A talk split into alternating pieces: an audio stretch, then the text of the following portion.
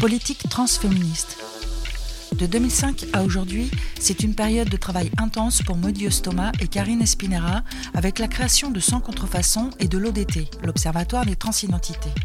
En 2010, l'Organisation mondiale de la santé envisage la dépathologisation et la dépsychiatrisation des personnes trans. Elle nous raconte cette journée décisive, mais aussi leurs difficultés avec la précarité à l'université et le manque de reconnaissance de leur travail. Cette seconde et dernière partie s'ouvre sur le terme non-binaire en nous éclairant sur quelques-uns des enjeux actuels. Il y a plein de gens dans notre société, y compris parmi les cisgenres, qui vont d'inconnu vers inconnu. Plein de gens. La nouvelle vague que les médias adorent appeler non-binaire, c'est typiquement ça. Alors c'est pas du tout nouveau. la socio-anthropologue Sandra Bem États-Unis en parlait il y, a, plus de 20 ans. À ce moment-là, elle utilisait le mot de et elle disait déjà il y a entre 20% et 30% de la population qui sont androgynes. Aujourd'hui, on dirait non binaire.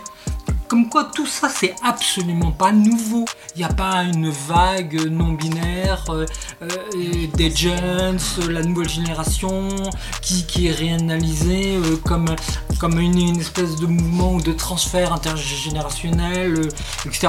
toutes ces salades-là, c'est pour reprendre la, la, parole sur un groupe désigné comme minoritaire. Or, si 30% de la population est non binaire, ça impacte forcément la société et l'individu cisgenre. Et pas simplement les trans ou les gays, ou les hommes efféminés, ou les agents, ou les neurotypiques.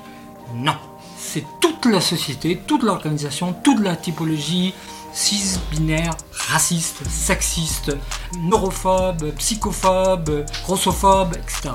C'est tout cet universalisme colonialiste hérité du 16e siècle jusqu'à aujourd'hui. Le champ médical n'est que l'autre mot du champ politique qui hérite de ce contexte colonialiste, raciste, psychophobe, etc. etc. Les questions LGBT, ce n'est qu'une variation de toutes ces autres variations. C'est tout. Mon sujet d'étude, c'est la société cisgenre patriarcale, ce sont les cisgenres. Comment vous êtes construit? Le sujet, c'est plus les minorités, c'est l'adhésion des supposés majoritaires à un ordre, un ordre patriarcal, raciste, colonialiste, blanc, validiste, qui les accule à, être, des individus de leur assignation. Alors, les fameux 20% et 30% des personnes androgynes, des personnes agents, des personnes neuroatypiques, qui elles aussi sont forcés à être des hommes et des femmes comme les hommes et les femmes le sont.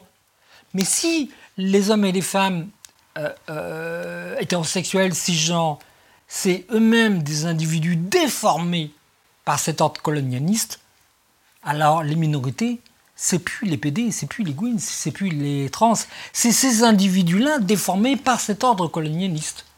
Oui, là, là, tu fais référence quand même à quelque chose qui est. Parce que ça, c'est des flux et des reflux, hein, cette question terminologique. On dit on s'approprie, on rejette, on s'approprie, on rejette.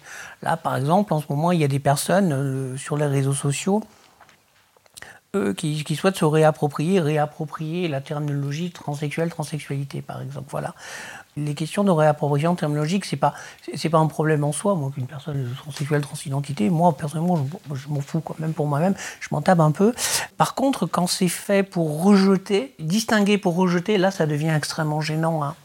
Euh, et, si c'est euh, s'appeler transsexuel pour se dire ah ben ouais mais euh, il y a les vrais et les faux trans comme nous on a pu entendre parce que ça aussi c'est des réalités hein. les vrais et les faux les opérés les pas les opérés ceux qui sont hétérosexuels ceux qui ne le sont pas. Enfin il y, a plein de critères hein, qui rentrent en jeu pour à chaque fois distinguer mais distinguer par opposition. Tu vois c'est pas distinguer par des spécificités tout ça oui. Mais là, c'est se distinguer par opposition. Et, là, et là, effectivement, ça devient, ça devient un petit peu plus gênant. Euh, ça a été compliqué au départ, je, trouve, de l'existence. Et l'ASB, justement, ça faisait partie des, difficultés de, l'époque. Il n'y avait pas d'agenda politique. Il y avait un agenda qui était social, qui était médical, ce qu'on voudra, juridique. Et donc les gens, bah, ils avaient besoin de faire des transitions rapidement, euh, il fallait retrouver un emploi, etc. Et donc la question, les questions féministes, ben, on n'en parlait pas. Euh, les, questions d'orientation sexuelle, on n'en parlait pas. Enfin, il y avait tout un tas de choses dont on ne parlait pas. Ou si on en parlait, c'était pour se distinguer. Genre, mais nous, les, les questions d'orientation sexuelle, ça ne nous regarde pas. Et d'ailleurs, on n'a rien à faire avec les gays et les lesbiennes. Moi, c'est des trucs que j'ai entendus jusqu'au milieu des années 2000, hein, donc en 2005-2006. Euh, ça, c'est des choses qu'on a, qu'on a entendues, notamment dans, dans, notre propre association qui s'appelait Sans Contrefaçon à l'époque, où on s'était donné pour objet de, produire des savoirs, euh, aussi bien des écrits que des, vidéos militantes qui étaient faites avec trois bouts de ficelle. Hein. Comme je dis, on voyait souvent le chat qui passait devant la caméra. Et, euh, mais bon, c'était rigolo à faire. Et euh, mais voilà, on, avait même des conflits comme ça. Quand on, voulait créer un axe Marseille-Toulouse pour essayer de faire un, truc un peu plus régional, tout de suite on a dit mais nous, on, veut tous les publics trans, on va pas, euh, on, veut pas se focaliser à des gens qui font des transitions en hôpital. Ou... Nous c'est tout le monde. Voilà, c'est tout le monde. Et, en plus, après, on a dit, on veut aussi travailler avec les putes. alors là, quand, quand, on veut travailler avec les putes. Et, là, ça a été, mais l'association s'est quasiment coupée en deux, quoi. Hein. Ah non, non, non, c'est pas possible, pas les putes, pas les putes, les transgenres euh, dans certains cas, mais quand même, mais les gens utilisaient le lexique pour s'opposer. Hein. Et, euh, et ensuite, qu'est-ce qu'il y a eu d'autre? Alors après, c'était l'usage du mot transphobie. Aujourd'hui, c'est fou hein, de penser que ce truc-là, ça a littéralement fait imploser l'association, enfin d'une certaine façon. ça, avec Tom, on en avait beaucoup parlé, parce qu'il faisait aussi partie de notre asso, du coup. Mais on a dû, un jour, on a dû carrément créer un vote à l'intérieur de l'association, parce qu'il y a des gens qui disaient non, euh, transphobie, c'est beaucoup trop offensif, euh, on va braquer les gens. Je me dis, mais attends, quand on te tape sur la gueule parce que tu es trans, enfin, je, il, faut, il faut bien donner un mot aux choses, quoi. Hein, euh, en face de, de, toi, tu as des politiques, hein, il faut nommer le truc. Et non, non, non. Et donc, du coup, on a mis au vote, évidemment, et les personnes qui étaient contre, elles ont perdu le vote. je suis soulagé quand même. Mais, mais n'empêche que les gens sont partis, quoi sont partis parce que c'était trop offensif, il fallait à tout prix être pédagogique. Donc voilà, cette question des, démos, elle était toujours une source de, de tension. Alors 180 sons, on l'a créé en 2005. On a mis 2-3 ans à, à, penser cette association. On voulait aussi être un soutien affiché au groupe activiste trans. Parce que là, c'est pareil. Tout à l'heure, je parlais de division et de tension, mais ils n'ont pas fait l'unanimité partout. Hein. Il euh, y a beaucoup, beaucoup de gens qui les ont combattus. Hein en disant ouais mais zapper le Parti Socialiste, vous rendez compte, et en 2006 ça le zapper du, du, PS, vous vous rendez compte et tout, ça va nous faire du, mal et compagnie. Ben non, heureusement. Au contraire, c'est une très bonne idée. c'était le faire un, autre zap aurait, aurait été bien aussi d'ailleurs après pour accélérer les choses. Mais voilà. Et euh, le fait d'aller zapper euh, Chilan, puis Bonirbal, il, est moins connu celui-là de, zap. On avait participé au zap du Mireille Bonirbal, donc qui sera présidente de la SOFECT notamment. Et, voilà, et tout ça, euh, euh, ça soulevait beaucoup de, tensions dans, l'associatif entre les, les pour et, les contre. Et nous, du point de vue associatif, on voulait être une, euh, force d'appoint, justement, pour, le GATT à l'époque. Par contre, après, c'est les, différentes dissensions qu'il y a eu sur le fait que qu'on accepte ou pas les TDS, les personnes qui ne suivaient pas des protocoles, etc. ça, ça nous a un peu flingué. Et nous, ça nous a donné envie du coup de faire autre chose. Donc on a mis un peu l'association en sommeil et on a commencé à évoluer un peu en, solo en sachant que on avait, on avait quand même produit des choses et notamment pas mal de vidéos, qu'on avait fait des ateliers euh, donc aux UH, donc l'université d'été euroméditerranéenne des homosexualités. J'y suis arrivé.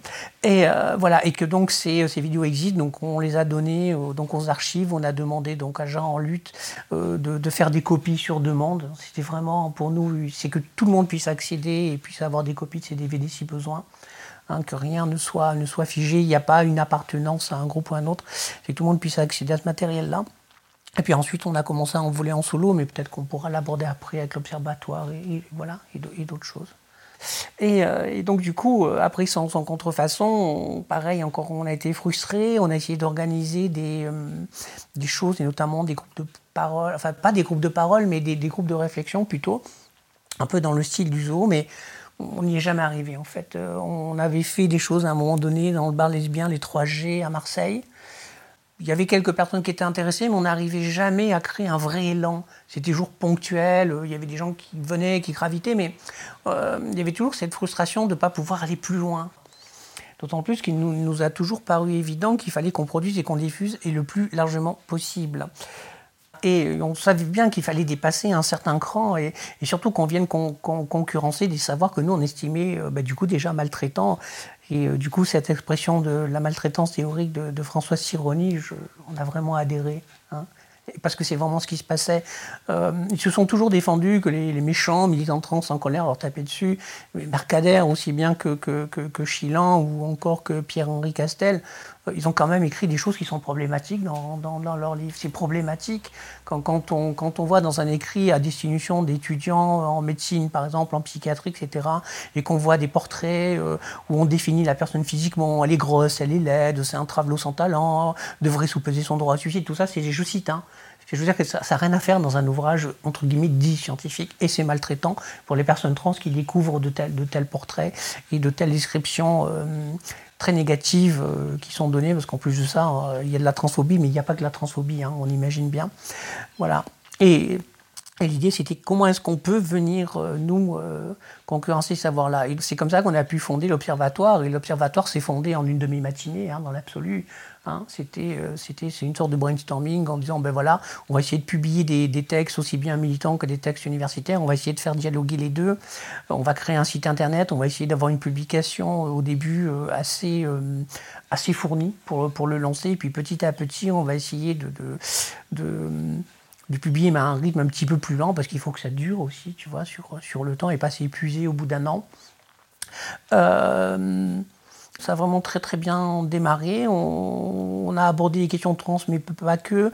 On a abordé aussi des questions populaires. On a aussi bien parlé de la, beaucoup de mal de la SOFECT, qu'on a parlé de, voilà, des représentations dans, la publicité. Enfin, vraiment, on a vraiment essayé d'aborder plein, plein de choses différentes, qu'il y ait toujours un axe féministe qui soit très, affirmé, qu'on soit dans une, aussi dans une réflexion, mais du coup, anticapitaliste, antiraciste, etc. Euh, qui soit très très affirmé. Alors euh, peut-être que tu...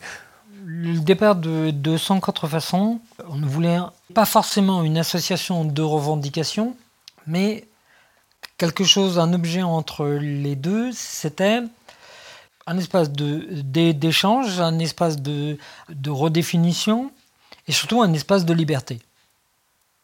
On a proposé euh, des ateliers euh, aux UH à partir euh, de 2005 et des ateliers de, dans d'autres lieux.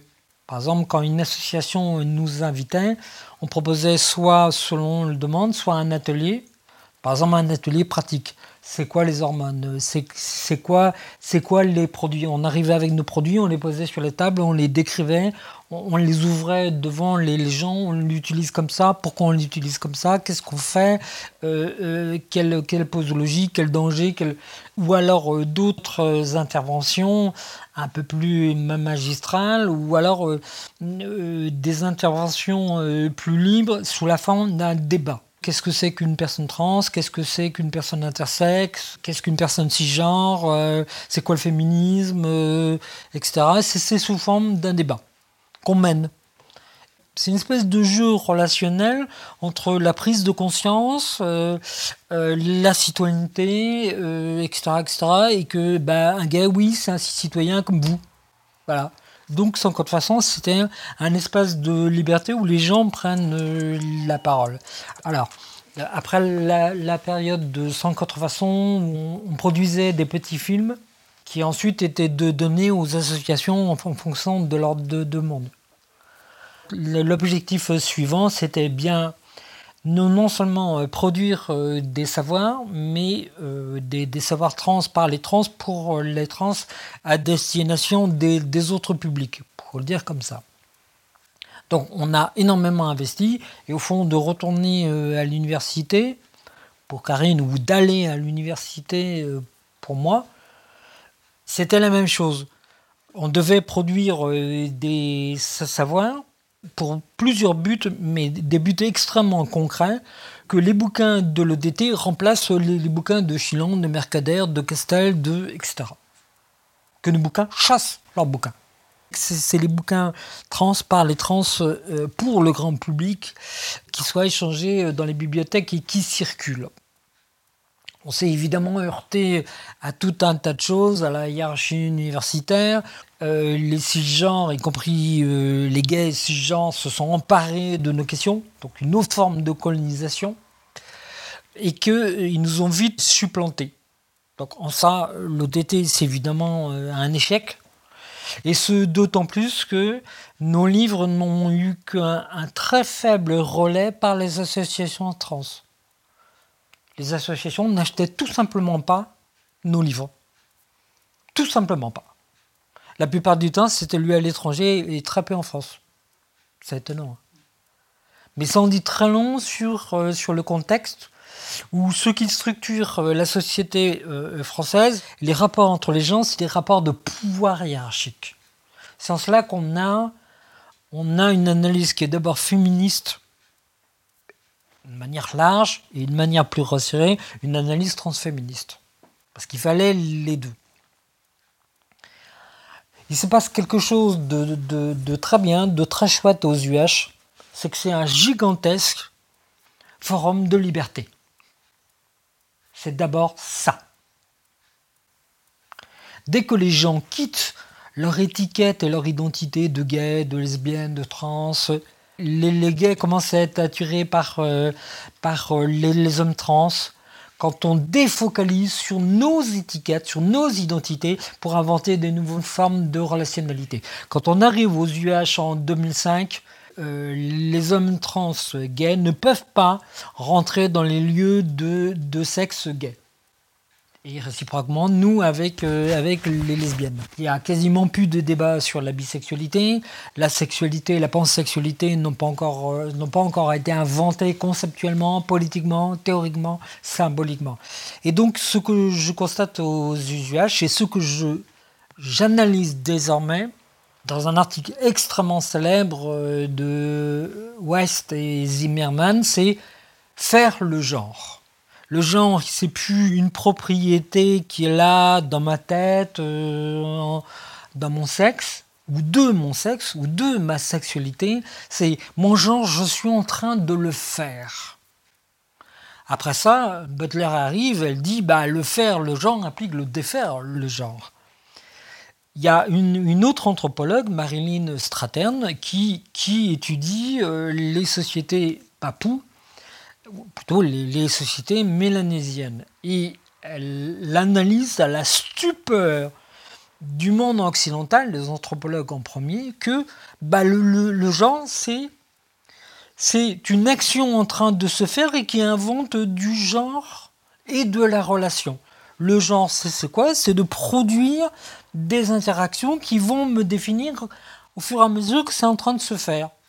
Sauf que en même temps que l'Occident découvre cette manière de penser le genre, on est encore rattaché à l'ancienne épistémologie qu'on appelle aujourd'hui l'épistémologie cisgenre, où il n'y a que deux sexes de deux genres. Tant si bien que dans les interventions, les, gens, même les gens qui qui commencent à repenser le genre comme action en train de se faire et d'inventer du genre, eh bien commencent leurs interventions par donc il y a des hommes et, des femmes et terminent leur intervention par il y a les hommes et les femmes. Et nous on a commencé à dire d'abord j'ai inventé l'expression de socialité non binaire et surtout pas d'identité non binaire. Puisque la non-binarité, c'est dans la relation qui est en train de se faire, donc dans l'invention de genre qu'on est en train de découvrir et qu'on va, on va faire sien. Mais pas forcément du masculin et du, féminin, mais aussi de la jorité, mais aussi de la, de, de, de, la neuroatypie, mais aussi du neurogenre, aussi du... Quand on est schizophrène et qu'on est fortement influencé par euh, sa schizophrénie, on ne peut pas être euh, tout l'un ou tout, l'autre. La plupart du temps, on est dans cette espèce de genre en fuite qu'on n'arrive pas à, saisir.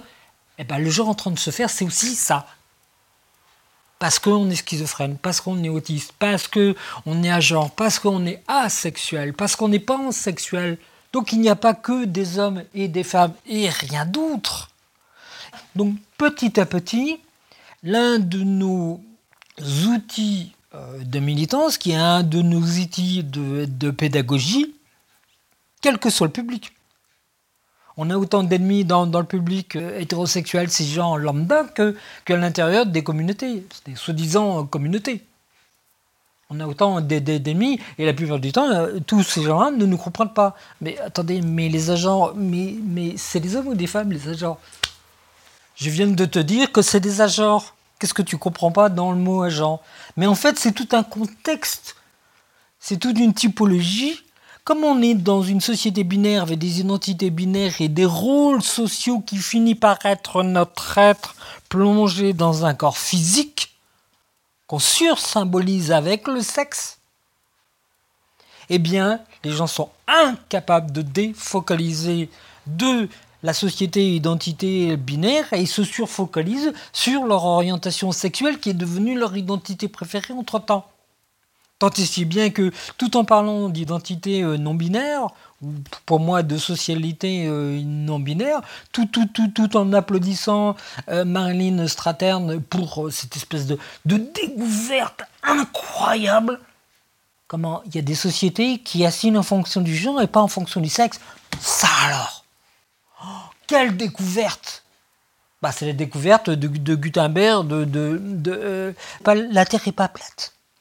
Mais en fait, en, matière d'identité, en matière de conception de la société, nous sommes, la plupart du temps, nous sommes des platistes. C'est-à-dire nous croyons que la Terre est plate et que le Soleil tourne autour de nous. Bref, c'est un système, c'est un système et c'est une conception héliocentrique. On continue à parler euh, du genre à partir soit des organes génitaux, soit à partir de la catégorisation socio-juridique, soit à partir euh, de théories néo-darwinistes qui consistent à dire bah, au départ, il y a la nature, puis il y a la culture, et la culture bah, a pour ancrage le biologique, la nature, puisque l'homme descend du singe. Waouh Et donc, euh, le singe, il a un système administratif avec, euh, et qui compte et qui décompte les états civils. Comment non? Ah, mais les, singes bonobos, euh, non, il n'y a que des mâles et des femelles et des états intersexués, même chez les bonobos. D'accord. Et donc, chez les bonobos, il n'y a pas d'hommes, il n'y a pas de femmes. Il n'y a pas d'hommes, il n'y a, pas, il y a, pas de femmes, il n'y a pas d'un genre non plus, il n'y a pas de gays, lesbiennes. Mais pourtant, ils ont des relations homosexuelles. Oui, mais ça n'a rien à voir. On est incapable de s'extraire d'une conception héliocentrique de, de société. Et de fait, on reproduit de la conception binaire qui reproduit le fait qu'il n'y a que des hommes et des femmes. Alors que chez les gays, il y a une espèce de folophobie galopante. C'est pas vraiment des hommes, ils font quoi? Ils reprennent le glossaire psychiatrique, ou plutôt ils reprennent le glossaire colonialiste. C'est pas tant un glossaire psychiatrique qu'un glossaire colonialiste. Nous sommes colonisés pour être des individus binaires uniquement hommes, uniquement femmes, tout homme, tout femme et rien d'autre.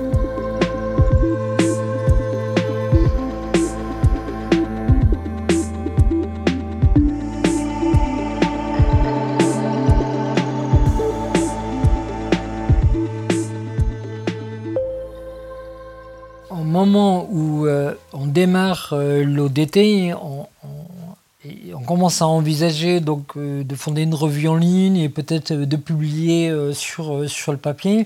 Il se passe un événement, on va dire considérable dans le petit monde des classifications des maladies mentales, c'est que l'OMS commence à envisager que la transidentité, eh ben, c'est pas du tout, non seulement c'est pas une maladie mentale, mais c'est même pas un trouble.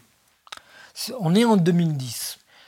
Euh, il sélectionne euh, plusieurs euh, personnes, Vincent Guillot, Tom Recher et moi.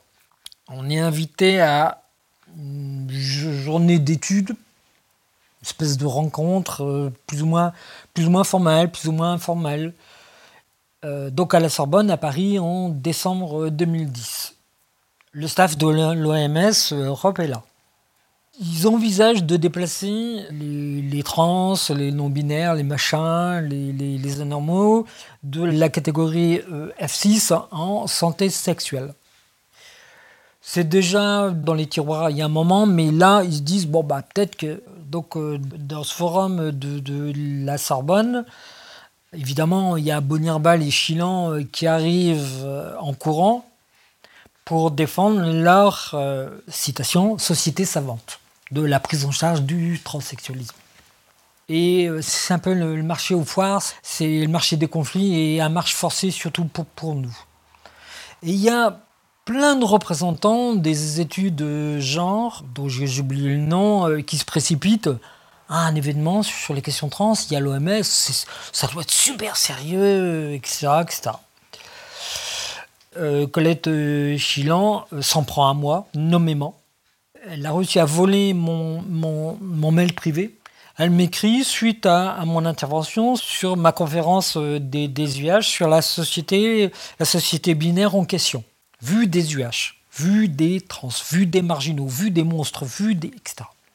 Et elle me dit Vous avez raison, mais là, je suis pas d'accord. La nana qui, qui, a fait tout ce qui a construit toute sa, sa, sa carrière, sa barrière sur notre dos en nous surpathologisant, qui vient me dire qui je suis. Je réunis un collège de 6-7 personnes en leur proposant de lui répondre. Elle a pris comme une claque monumentale et ce jour-là, à la Sorbonne, oui, euh, madame, madame, euh, madame Thomas euh, m'a répondu un mail insultant, militant en colère, pas de salopard, etc. À la stupeur de, des gens de, de, de et toutes ces études genre qui sont en fait des études féministes, des études queer, des études euh, culturelles sudistes. Il y a un peu tout, tout, ça. Euh, le fait trans, qui est encore un phénomène trans, euh, il commence à intriguer de plus en plus. Le fait que l'OMS veuille le sortir des pathologies, mentales, lui qui les a fait entrer de force, et qui, qui dit la dépathologisation, c'est moi, c'est nous, l'OMS, pas le mouvement trans. Non, non, c'est moi, l'OMS. Ça intrigue énormément de gens, des études de genre, des, des cultural studies, des études minoritaires, des, euh, la sociologie des minorités, etc., etc. Donc tout ce monde-là se précipite euh, pour voir, ah tiens, il se passe quelque chose, euh, stylo, où il y a des trans, des monstres.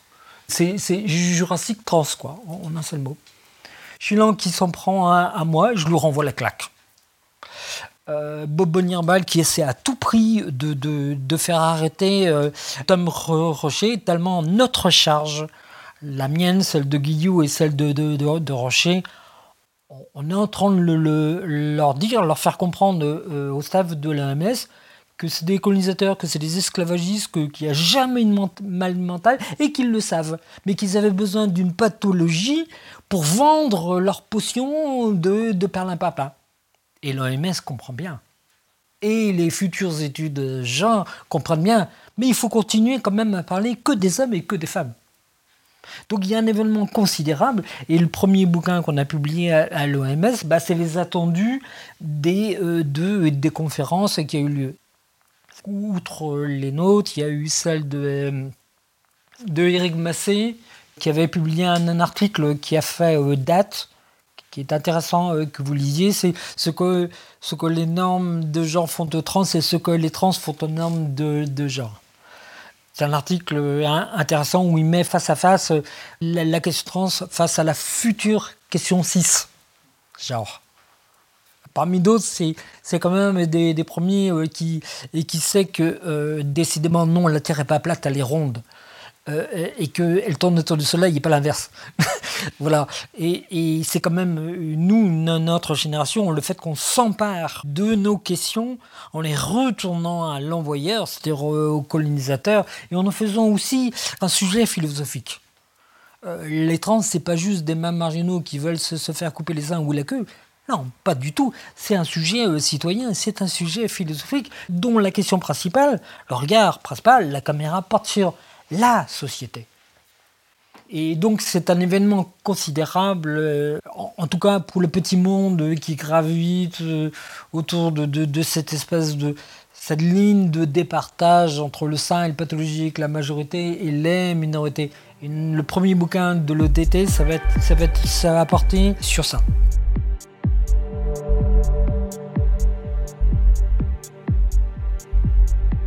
Alors, j'ai essayé d'expliquer comment je, suis arrivé à, travailler sur les questions trans à l'université, d'autant plus que le lien avec le militantisme n'est pas rompu. Alors moi, j'ai un premier parcours universitaire dans les années euh, après mon accident de voiture, donc c'était en 80, du coup j'ai eu un an de retard, donc 88, 88 jusqu'à 95. En fait, j'avais commencé un doctorat, mais j'ai abandonné. Je travaillais sur la communication politique et les mouvements sociaux. À l'époque, moi, je ne me sentais pas capable de faire ma transition dans un milieu universitaire. Je voulais entamer une transition avec un maximum de diplômes, parce que dans ma tête, j'avais un peu planifié le truc comme ça. Et en disant, si j'ai plein de diplômes, j'ai une chance euh, de m'en sortir un peu plus facilement après, parce que vu que ça va être rude. Donc j'ai engrangé des diplômes et en double, hein. j'avais tout en double en fait. Euh, j'avais en com, en lettres, en moderne, enfin j'ai toute une chier de diplômes. Et de toute façon, j'avais que ça à faire, hein, donc euh, je les faisais. Et j'ai arrêté ces études-là et ensuite j'ai travaillé dans l'insertion sociale et professionnelle. Et en fait, j'ai appris beaucoup de choses qui m'ont beaucoup servi ensuite par dans la suite dans mon militantisme. Euh, et, donc, à l'occasion d'une période de chômage, je me suis dit, tiens, et si je reprenais mes études, parce que moi j'avais très envie de finir un doctorat, je voulais déjà travailler sur les questions trans, en fait, et, euh, mais j'osais pas, j'arrivais pas à le dire. Et donc, je disais, je travaille sur les cultures LGBT. J'arrivais pas à focaliser sur trans, parce que pour plusieurs raisons, euh, je savais pas si je pouvais avoir confiance dans mes profs. Je ne savais pas si je pouvais avoir confiance à mes camarades et j'étais terrorisé à l'idée euh, qu'ils m'assimilent à mon sujet immédiatement, avant même que j'ai pu prononcer un mot, que je sois du coup euh, étiqueté. Et, toute l'année, ben, j'ai vécu avec la peur au ventre. Et en malaise, j'étais en malaise tout le temps. J'avais l'impression de mentir à tout le monde, c'était hyper désagréable. Et du coup, bon, j'ai reçu mon master tranquillement. Mais après coup, j'ai regretté de ne pas pouvoir en parler franchement et je me suis dit, je ne veux plus jamais vivre ça plus jamais. Donc quand j'ai entamé la thèse de doctorat, je me suis dit je vais bosser sur, les trans et cette fois-ci je vais le faire de façon visible. Visible et sans ambiguïté. Alors pour plusieurs raisons, c'était euh, pour plus vivre ce que j'avais vécu en master, c'était aussi pour que ma recherche soit pas euh, disqualifiée, qu'on dise que j'avais caché ci, que j'avais un rapport au terrain, que j'aurais tué, etc. Euh, enfin pour éviter tous ces petits trucs. Et donc je, l'ai fait de, façon totalement claire. Alors je voulais me faire plaisir, parce que je la voulais, cette thèse. Il y avait toujours cet esprit de diffuser, de produire et de diffuser des savoirs situés. Donc du coup, je me suis littéralement inscrit dans, l'épistémologie du point de vue, avec Sandra Harding, Donna oui, et bien, bien, bien d'autres. Et ensuite de mettre en place des outils méthodologiques pour que euh, d'autres jeunes personnes trans qui décideraient de, faire de la recherche et d'engager des thèses doctorat aient aussi des outils pour pouvoir se situer et pas dire euh, je suis trans, voilà, d'où je parle. Parce que c'est... Euh, euh, souvent, le fait de dire d'où vous parlez, c'est hyper compliqué. Quand on est trans, on va faire de la recherche. C'est une sorte de coming out forcé en même temps. On te force, tu vois. C'est obligé de le dire.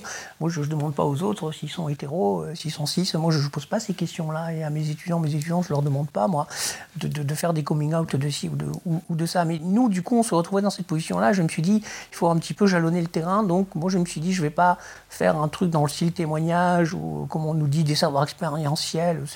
Ça, c'est une notion qui a été complètement dévoyée, détournée. Je vais le faire par la théorie. Et c'est là où justement l'épistémologie du, point de vue pour moi a été, euh, a été un truc vraiment très très très bien. Alors au départ, moi quand j'arrive à l'université avec ce sujet-là, ben moi mon laboratoire à l'époque d'accueil, eh ben, il a honte. Hein. Ils sont super mal que j'arrive avec un tel sujet. Je me suis senti vraiment très seul et j'avais personne à qui demander conseil. Alors parfois j'entends dire que je suis une des premières euh, trans de l'université. Bah, S'il y en avait d'autres avant moi, bah, j'aurais aimé qu'elles me parlent. Hein. S'il y en avait d'autres des personnes trans, hein, qu'elles me contactent en me disant bah, je suis trans, tu sais, euh, je, peux t'aider, mais euh, bon voilà, respecte mon anonymat. Enfin moi en tout cas j'en ai pas connu qui sont venus me voir et me disent oui, je, bon voilà. Donc moi pour moi j'étais seule et j'étais j'étais toute seule et vraiment le sentiment de solitude il a été il m'a mené très bas. Et heureusement qu'en fait, à cette époque-là, moi, j'ai eu du soutien. Ma directrice de thèse, elle n'a jamais, euh, voilà, féministe, elle a toujours, m'a toujours soutenue, elle n'a jamais eu honte de moi. Ben, évidemment, Maude, je n'en parle pas, qui a toujours été là, qui est ma tennis partner. Mais nous, au, mieux de jouer avec des balles de tennis, on joue avec des concepts, on se les renvoie et on voit ce qui arrive. Alors on, on lift, hein, on, entraîne le coup droit, etc. Petit à petit, ça c'est euh, le, le, le, truc s'est imposé. J'ai pu soutenir dans des conditions pas très faciles. On m'a fait des misères vraiment jusqu'au bout. Par contre, après la, soutenance, c'est là où c'est devenu intéressant, c'est que pendant un an, il y a une sorte de... C'est un peu comme quand on est dans l'œil du cyclone, il n'y a plus rien. n'entends plus rien et j'avais l'impression de plus exister. C'était assez, étrange, tous mes articles étaient refusés, on m'a invité nulle part. Il y a eu un an vide. Et après, par contre, ça a démarré en flèche. Et là, j'ai commencé à avoir vraiment beaucoup d'invitations dans des séminaires doctoraux, des, euh, euh, donc des journées d'études, des colloques, des bidules, des machins. Et puis ensuite, j'ai commencé à être invité à l'étranger. Je suis allé en Chine, je suis allé au Japon, je suis au Canada, euh, en Argentine, j'ai enseigné en Argentine. Enfin, j'ai fait, vraiment plein, plein de trucs. Et, mais j'ai toujours été mieux considéré à l'étranger qu'en France, et de loin, et de très très loin, très très loin les premières années, alors évidemment, il y avait ces invitations, mais au niveau publication, il a fallu pas mal lutter. Euh, chaque fois, j'avais le sentiment qu'à chaque article, on me demandait de ressoutenir ma thèse, comme si en fait on me l'avait donnée, mais je ne la méritais pas vraiment en fait. Et que donc, euh, chaque fois, et j'avais droit des fois à des questions, mais oh, je me disais, mais c'est pas possible, les évaluations, c'est qui ces gens-là qui m'évaluent? Parce qu'en plus de ça, vu les questions, ils n'y connaissaient rien. Ils n'y connaissaient rien. Donc je me dis, je me fais évaluer par des gens qui n'y connaissent rien et qui en plus de ça rejettent ce que je leur propose. Alors c'est ça, c'est même pas, on voudrait savoir, non, c'est dégage. Moi, j'ai, à titre personnel, hein, mais en, tout, alors après, avec euh, mes erreurs, mes, mes, égarements émotionnels et tout, tout ce qu'on voudra, moi j'ai quand même l'impression d'avoir pas mal essuyé les plâtres pour, pour tout un tas de gens. Et aujourd'hui, j'en vois d'autres qui arrivent. Des fois, euh, quand je lis, je ne suis pas sûr qu'ils soient toujours très justes. On oublie un peu qu'il y a eu des gens qui ont essuyé les plâtres pour toi. Des fois, je trouve ça très dur euh, d'être effacé par des camarades, parce que c'est aussi des choses qui arrivent. Hein. Et, on se dit, ouais, là, c'est chaud. Mais, mais globalement, c'est pas le plus important malgré tout. Hein. C'est peut-être ouais, le, petit nombril de temps en temps qui frétille. Euh, après, le plus important, c'est quand je vois des étudiants et des étudiantes qui, euh, qui, ont quand même de quoi s'appuyer aujourd'hui et euh, qui sont, j'ai envie de dire, euh, voilà, qui témoignent de la reconnaissance. Quoi. Ça fait super plaisir. J'aurais quand même aimé que ce soit les collègues aussi, quoi. Ça, aurait été, ça aurait été cool. Voilà, mais bon, en tout cas, les questions trans, au début, c'est pas accepté. Au début, c'est incompris, c'est marginalisé. Franchement, moi je faisais, c'était exotique. Hein. Ma recherche était exotique. C'est Karine, elle bosse euh, la TV et les médias, comme si j'étais pas capable de produire de la vraie théorie, tu vois, comme si j'étais pas capable de, développer une pensée féministe, ou j'étais incapable de parler des études de genre. Moi j'étais celle qui décryptait les médias et point barre, quoi. Donc on, euh, me reconnaissait quelque chose, une certaine aptitude à, lire les médias, mais pas une capacité intellectuelle euh, plus poussée. Quelqu'un, un jour, c'était une de nos amies à l'époque, euh, elle m'avait même dit Allez, mais dis-moi-le, c'est moi qui ai écrit ton premier livre. Donc, euh, et j'ai trouvé ça hyper violent de quelqu'un que, que j'estimais, que, qu'elle pense que j'étais pas capable de formuler de la pensée, que donc en fait, c'est, euh, j'avais signé le livre de Maud, quoi. Et c'est pareil, j'ai trouvé, j'ai trouvé que c'était un truc hyper violent. Et d'ailleurs, je disais aux gens quand je les rencontrais, je, suis la blonde du couple, quoi. Tu vois, je, m'appropriais de cette caricature et, de ce de stéréotype, tu vois, et je, le détournais. Donc il a fallu aussi, euh, ça c'est un autre, euh, un autre aspect, tu vois, faire reconnaître ta, ta, capacité à penser quelque chose. ça veut dire qu'on on met de la hiérarchie, y compris dans les disciplines. Tu vois, si j'avais fait des sciences politiques, une recherche en sciences politiques, on m'aurait pas traité Là, je venais des sciences infocom, un peu plus, tu vois, un peu plus. C'est moins noble que la sociologie, c'est moins noble que les sciences po, tu vois. Et d'un seul coup, ben, ma recherche, en fait, elle a pâti ces choses-là, parce qu'on m'a pensé en incapacité, tu vois, à développer d'autres types de raisonnement. Euh, on a oublié que moi, au départ, je suis une littéraire, au départ, je suis une sémiologue, euh, que j'ai travaillé sur un tas de choses autres que les questions trans. Mais hum, voilà, mais ça, c'est en France qu'on me fait ça, parce qu'à l'étranger, on ne me considère pas du tout euh, de la même façon, notamment au Canada. Oh, je suis trop populaire au Canada.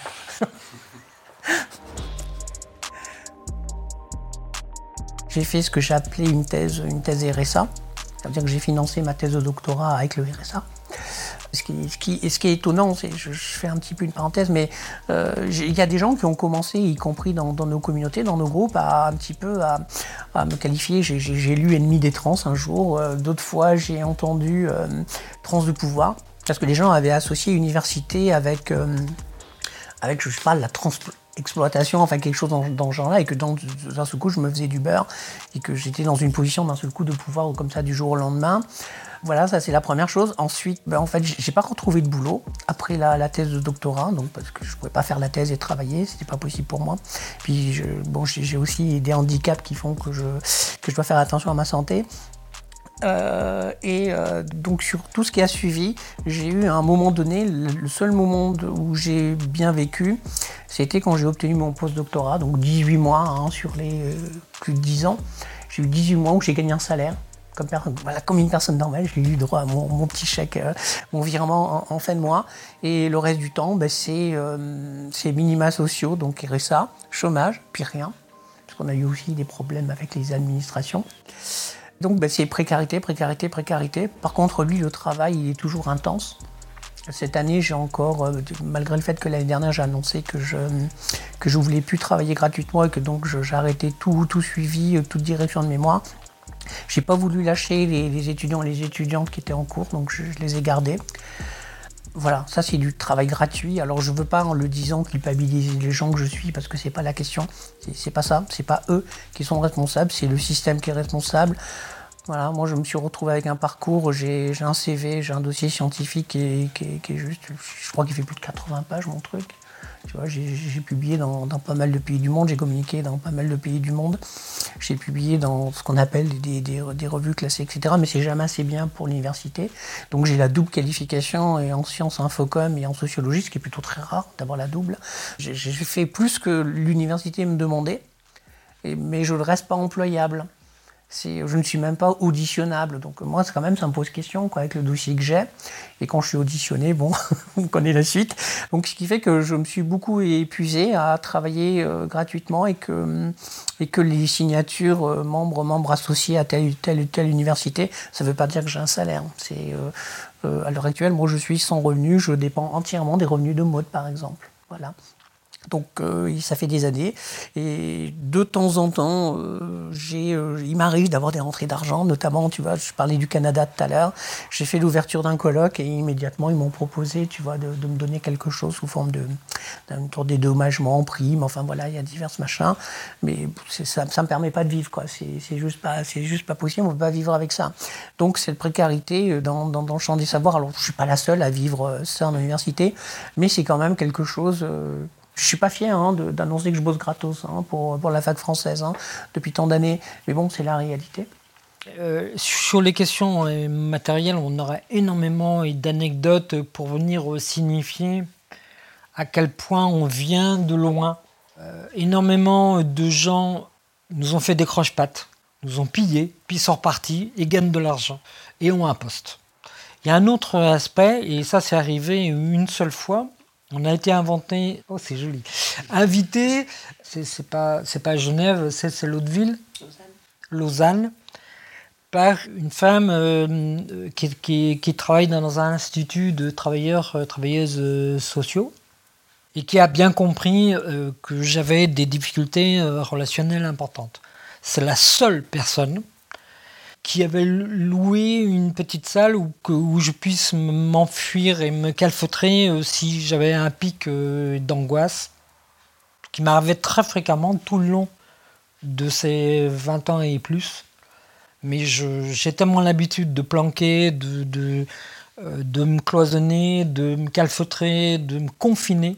C'est la seule qui qui m'a un petit coin, un petit, peu, un petit recoin où je puisse me confiner. C'est la seule qui comprenait euh, très très bien que j'ai des difficultés quand les gens parlent fort, quand les gens essaient de me toucher, et que quand je dis que je, suis autiste, qu'on ne me réassigne pas comme étant une, femme ou une femme trans, ou, euh, et que ça fait partie de, de mon identité relationnelle, que je le veuille ou pas. Surtout que je le veuille pas et que j'ai eu beaucoup de mal à accepter euh, d'être diagnostiquée comme toutes les femmes euh, autistes euh, aussi tard dans mon existence avec une errance diagnostique qui faisait que j'avais mis beaucoup de choses de mes difficultés de, relationnalité, le fait que je parle pas, etc. que j'avais mis ça sur le compte de trans alors qu'en fait je devais rebasculer mes déficits, mes handicaps, mes, euh, etc. C'est la seule personne, euh, cette femme, qui, euh, qui faisait très attention à moi, qui me faisait entrer dans, dans la salle pour, pour le colloque avant tout le monde, comme ça, j'étais pas bousculé, etc., etc., etc. Ça m'a quand même un peu marqué, parce que les neuroatypiques, bah, ils sont obligés de, pour beaucoup de gens, on vit confiné toute notre existence, et pas simplement à cause de la pandémie euh, du Covid et pas de la Covid. Sale con. Je vais terminer par ceci.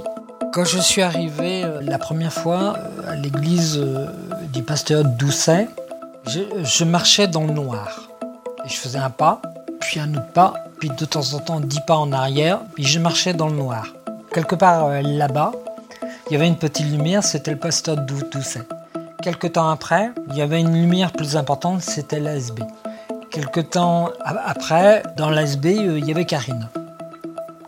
Et puis au fur et à mesure qu'on avançait dans le temps, c'est plus une lumière extérieure qui nous aidait à marcher, à relationner, à échanger. C'est le moment des, des UH. La lumière, c'était nous.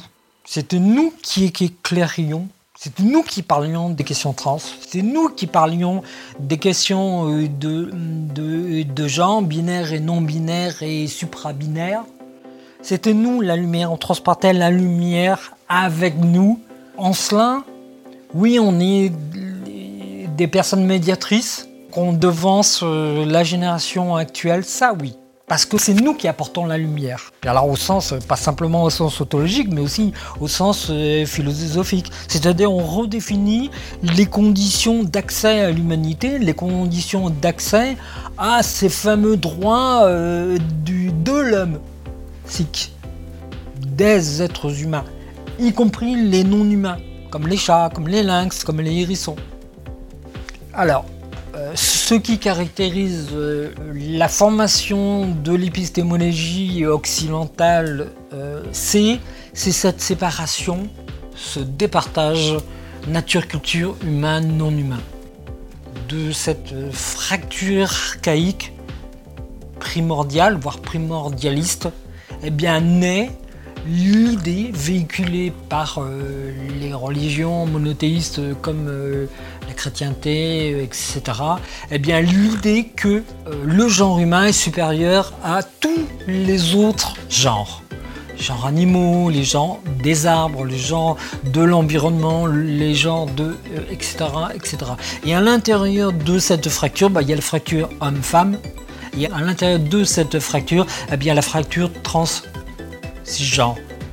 neurotypique, neuroatypique. Et c'est toute cette succession de toutes ces fractures qui composent l'épistémologie euh, de, euh, de ce colonialisme cisgenre. C'est tout cela qu'on défait en cascade. Ce qu'on déconstruit, c'est la cathédrale patriarcale, cisgenre, raciste, sexiste. C'est toute cette cathédrale qu'on démolit. Mais on n'y arrivera pas, on y arrivera d'autant moins aujourd'hui que la date de la fin du monde est en train de se précipiter devant nous et que les Macron et autres qu'on continue de fustiger Greta Thunberg, elle ne peut pas être le chef de file d'un mouvement écologique contestataire. Enfin, c'est Nado. Et puis, euh, elle est autiste c'est qu'elle parle avec une drôle de voix. Elle ne peut pas avoir raison sur le reste du, monde. Dans cette fracture humain, non humain, nature euh, et culture, ça nous a édifiés comme supérieurs aux supérieurs. Jusqu'à la mort de Dieu, jusqu'à ce que les humains dévorent Dieu, dévorent leur monde, et c'est l'autorisation à piller, c'est l'autorisation à tuer euh, les non-humains. Ils sont non-humains. Pourquoi on devrait les épargner? Une fois qu'on est parti sur cette euh, pente euh, la savonnette, pourquoi on devrait respecter les gays? C'est pas des vrais hommes. Pourquoi on devrait respecter les lesbiennes, d'autant plus après Monique euh, Wittig? Pourquoi on devrait respecter les, trans? Pourquoi les, trans devraient faire partie des droits élémentaires de l'homme puisqu'ils ont une maladie mentale? C'est toutes ces fractures-là qu'il faut attaquer.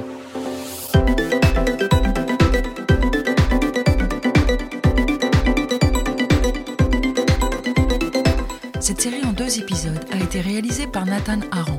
Prise de son, Marin Lefebvre et Nathan Aran. Ce podcast est produit par le collectif Archives LGBTQI. Le feuilleton des luttes est soutenu par la DILCRA, délégation interministérielle à la lutte contre le racisme, l'antisémitisme et la haine anti-LGBT.